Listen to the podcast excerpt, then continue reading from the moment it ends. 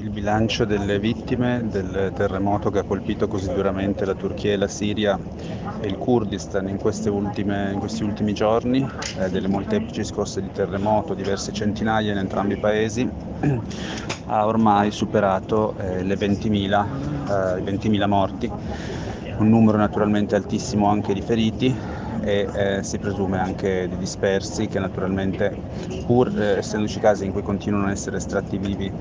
dalle macerie naturalmente eh, diminuiscono le speranze che molti di loro possano essere salvati. La situazione è naturalmente complicata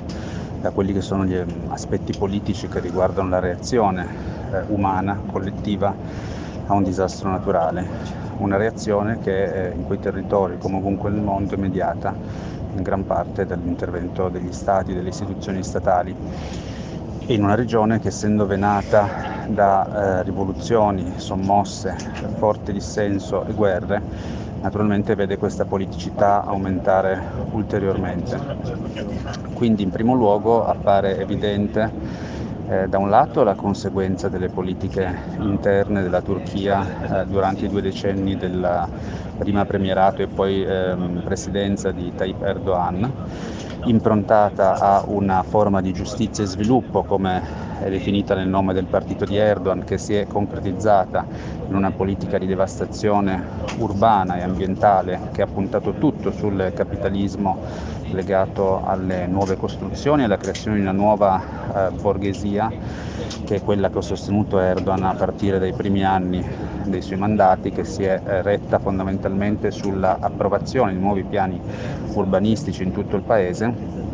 che hanno cercato di massimizzare i profitti, eh, naturalmente abbattendo i costi di eh, costruzione eh, degli immobili. Quindi indubbiamente ci sono eh, dei fenomeni, in cui peraltro la stessa storia italiana eh, non è affatto aliena, di edifici che sono stati costruiti senza non soltanto seguire delle norme di sicurezza avanzate, ma senza neanche diciamo, un impianto strutturale adeguato.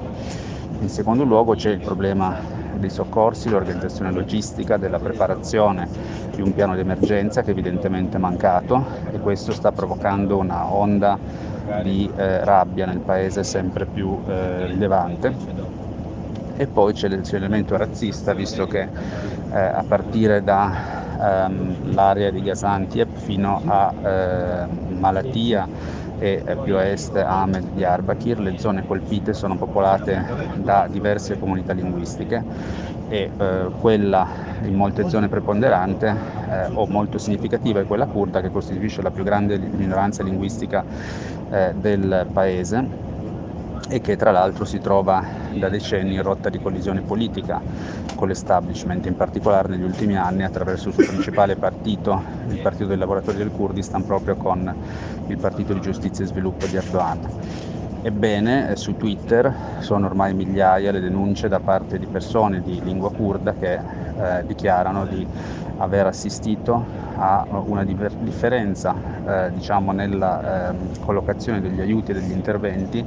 eh, regolarmente a sfavore eh, dei quartieri, delle abitazioni popolate da famiglie kurde. Questo purtroppo non stupisce, di fatto era una possibilità che era stata già annunciata tristemente nelle prime ore eh, dopo il terremoto da diversi gruppi politici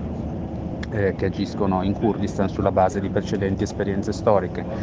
e quindi naturalmente l'impianto ideologico e culturale dell'elite al potere, quindi anche dei funzionari eh, nel paese non si smentisce neanche eh, in questo caso. In questa situazione il PKK tra l'altro ha dichiarato una tregua unilaterale con lo Stato turco con cui è in una situazione di guerra ormai dal 2015 una tregua unilaterale però che potrebbe essere molto fragile perché è condizionata al suo rispetto in qualche modo anche da parte della, dell'altra parte che non ha dichiarato nessuna tregua, cioè lo Stato turco, cioè quindi perché che ha detto che interromperà le operazioni di guerriglia fino a quando e se il governo turco eviterà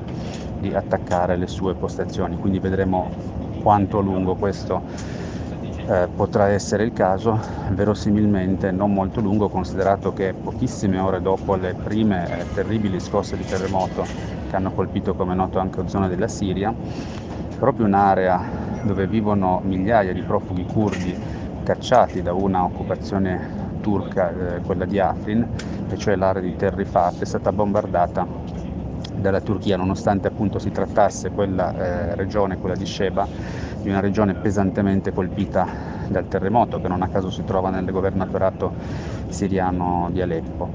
Eh, per quanto riguarda tra l'altro la Siria vanno elencati almeno due o tre problemi eh, fondamentali. Eh, uno è la condizione diciamo, di isolamento del paese che è in parte attenuata in queste ore dalla decisione del, della Casa Bianca di ehm, ammettere una deroga alle sanzioni pesantissime, soprattutto a partire dal 2020 contro lo Stato siriano per ciò che concerne aiuti umanitari relativi al terremoto. Eh, bisogna però dire che questo non soltanto non tocca la situazione eh, di eh, collasso finanziario ed economico dello Stato siriano causato anche da queste sanzioni, ma soprattutto arriva quando ormai sono passati giorni eh, dal terremoto e quindi questo diciamo, dimostra anche la crudeltà eh, del governo degli Stati Uniti in questa occasione che avrebbe dovuto già minuti dopo la notizia provvedere a far sapere al mondo che quel tipo di sanzioni economiche erano sospese almeno per quanto riguarda l'aspetto umanitario. Eh, del resto lo stesso Stato italiano eh, sta agendo esclusivamente in direzione della Turchia, c'è l'eccezione eh, che ha comunicato il Ministero degli Esteri di alcuni aiuti eh, privati non meglio specificati che stanno raggiungendo il Libano e per vie non meglio specificate raggiungerebbero territori eh, siriani, però si tratta naturalmente di eh, pochissima cosa. Per quanto riguarda la Siria però eh, c'è eh, l'ultimo e pesantissimo elemento delle divisioni politiche interne legate alla guerra civile eh, che l'amministrazione autonoma del nord-est siriano eh, promossa dalla rivoluzione confederale eh, ha eh, proposto pubblicamente poche ore fa di superare almeno per quanto riguarda questo momento e questi giorni eh, un, un, appello che è caduto nel vuoto perché proprio i camion dell'amministrazione che nei suoi territori orientali non è stata particolarmente colpita eh, dalle conseguenze più dure delle scosse, ebbene gli aiuti ai camion, ai convogli dell'amministrazione sono stati bloccati sia dalle ehm, truppe governative eh, in direzione di Sheba e dei quartieri eh, settentrionali di Aleppo, ehm, sia da parte dei gruppi jihadisti eh, fedeli alla Turchia eh, a ovest di Manbij ed erano aiuti che avrebbero potuto raggiungere Idlib e che avrebbero potuto raggiungere la zona di Afrin dove soprattutto la cittadina di Gindirese è stata praticamente rasa al suolo. Eh, quindi vediamo che tanto la fazione di estrema destra legata alla Turchia e al jihadismo che controlla Idlib, eh, tanto di fatto il governo siriano pur in difficoltà eh, continuano ad attuare, a sottomettere diciamo, le esigenze dell'intervento umanitario oppure di fronte a questa catastrofe a delle logiche eh, che sono politiche, al punto che la zona bombardata dalla Turchia di Sheba è anche di fatto sotto assedio o sotto embargo, come lo vogliamo chiamare, da parte del governo siriano in queste ore, che non fa passare nessuno eh, in quella direzione. Quindi ci sono drammi all'interno di drammi e chiaramente la catastrofe eh, naturale, qual è eh, un terremoto, sta rivelando giorno dopo giorno sempre più eh, gli aspetti politici invece della reazione eh, socio-istituzionale al disastro, al punto che le stesse Nazioni Unite hanno eh, poche ore fa a loro volta diramato una comunicazione in cui invitano tutte le parti a non politicizzare eh, diciamo, le conseguenze eh, del terremoto.